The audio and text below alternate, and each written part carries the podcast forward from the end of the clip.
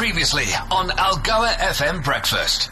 It's budget day today, but until we know the contents later on this afternoon, I think it's being overshadowed by the unemployment news. Unemployment's up to 32.1% in the fourth quarter of last year, compared to 31.9% in the previous quarter. That gives us a staggering nearly 8 million unemployed people. Key sectors shedding workers this time around farms and social services. It's also been announced that Kumba Iron Ore has started a process that could lead to just under 500 jobs being lost.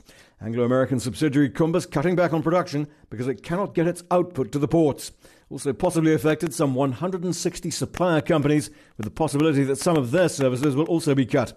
Thank you, Transnet. Kumba's announcement comes hard on the heels of sister Anglo subsidiary Amplats, which says it may have to cut as many as 3,700 jobs. Nothing to do with Transnet for once, everything to do with falling platinum group metals prices.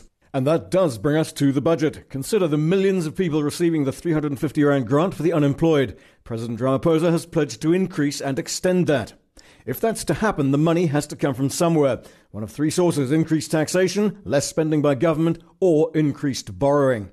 We talked yesterday morning about a possible increase in either personal income tax or VAT.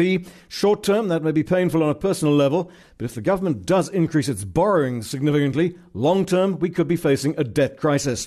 And that in turn brings things like very high inflation and a currency collapse in its wake. Option number three cut government spending. What, in an election year, with the ANC facing the loss of its majority in Parliament? Good luck with that.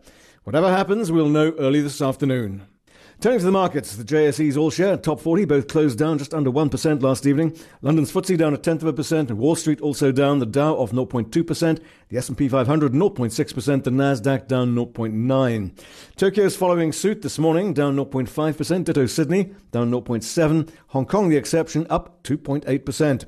The US dollar steady at 108 to the euro, the rand at 1888 to the dollar, 2042 to the euro, 2386 to sterling. Gold at 2030, platinum 909, Bitcoin just over 52,000, Brent crude oil just over $82.60 a barrel. Algoa FM Breakfast is the business.